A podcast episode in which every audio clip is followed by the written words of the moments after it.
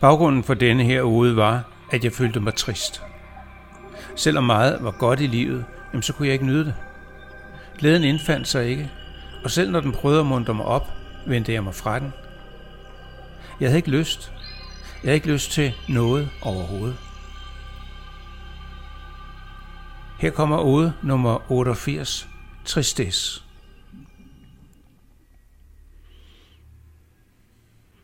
Disen hang overalt. Den begyndte omkring knæhøjde og sluttede 3-4 meter oppe i luften. Det var en let og tynd is, hvid og gennemsigtig som den fineste tyld. Men alligevel dæmpede den både lys og lyde.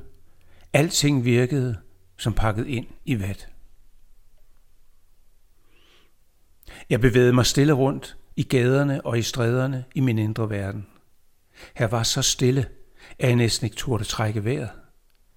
Alt var fuldstændig øde, virkede dødt. Jeg var draget afsted lidt over middag, den første mandag i august. Igennem et par uger var min tristhed taget til. Jeg kunne ikke sætte ord på. Jeg kunne ikke forstå, hvorfor jeg ikke kunne glædes over mit enkle og berigede liv. Og nu var jeg så i byen. Disen hang over alt. Selv da jeg bevægede mig væk fra centrum, og fortogene skiftede til grøftekanter, fulgte disen mig. Jeg stoppede et øjeblik for at lytte. Der måtte der være en svag summe af bier. En fjern kvidrende af en fugl eller et kvæk af en frø. Men nej, ingenting. Så nåede jeg skoven og jeg smilede lidt for mig selv, da jeg så det kæmpe store fyretræ, hvor jeg for et års tid siden havde fundet indgangen til mit lønkammer. Et lille værelse i forhistorisk tid. Det trak i mig for at besøge værelset. Nogle få dage i mental vægtløshed forekom attraktivt. Men jeg vidste, at jeg var på en mission. Jeg havde en opgave. Jeg måtte løse mysteriet med min tristesse. Så jeg satte mig op ad træet, og mens jeg fornemmede århundreders fortællinger i den grove bark, lod jeg tankerne tage på himmelflugt. Drag ud og undersøg alting, sagde jeg til dem. Jeg må have døset lidt, for jeg vågnede, da jeg fornemmede en tilstedeværelse.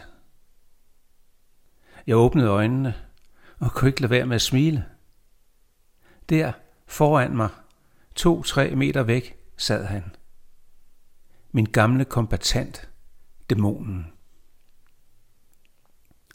Jeg havde ikke set ham eller tænkt på ham, siden jeg for et par år siden havde jæget ham i en skummel gyde i min indre verden.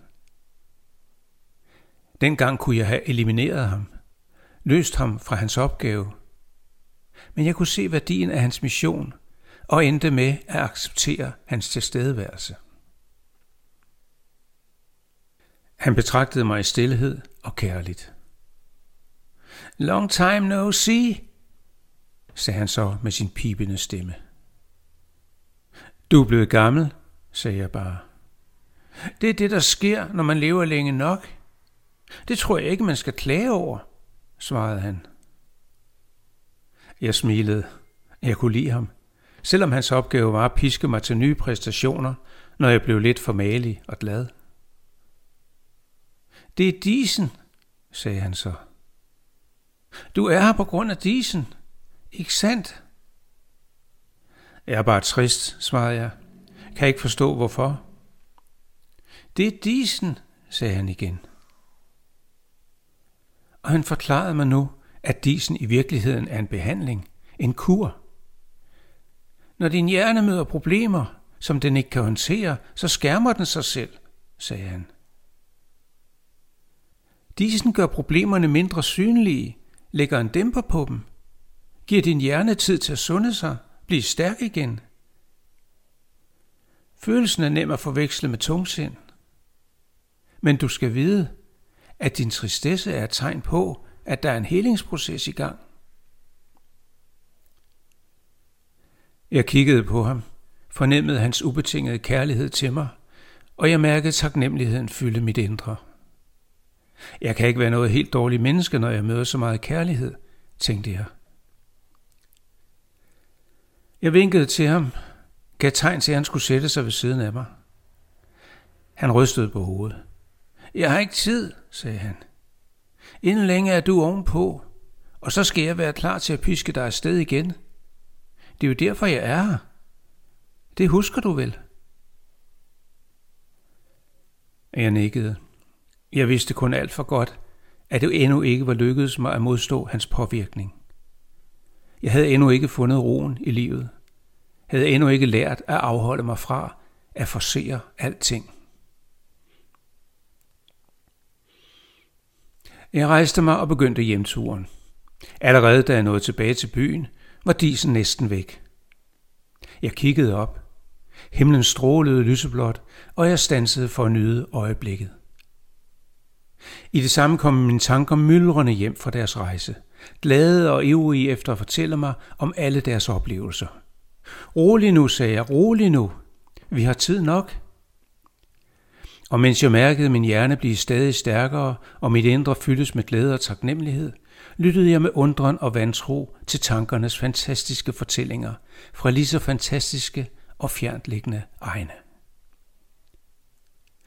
Og sådan skifter livet. Opture og nedture. Glæde og tristesse. Og hvad skal jeg lære af dette? Jo, jeg tror det handler om at være til stede i dem alle.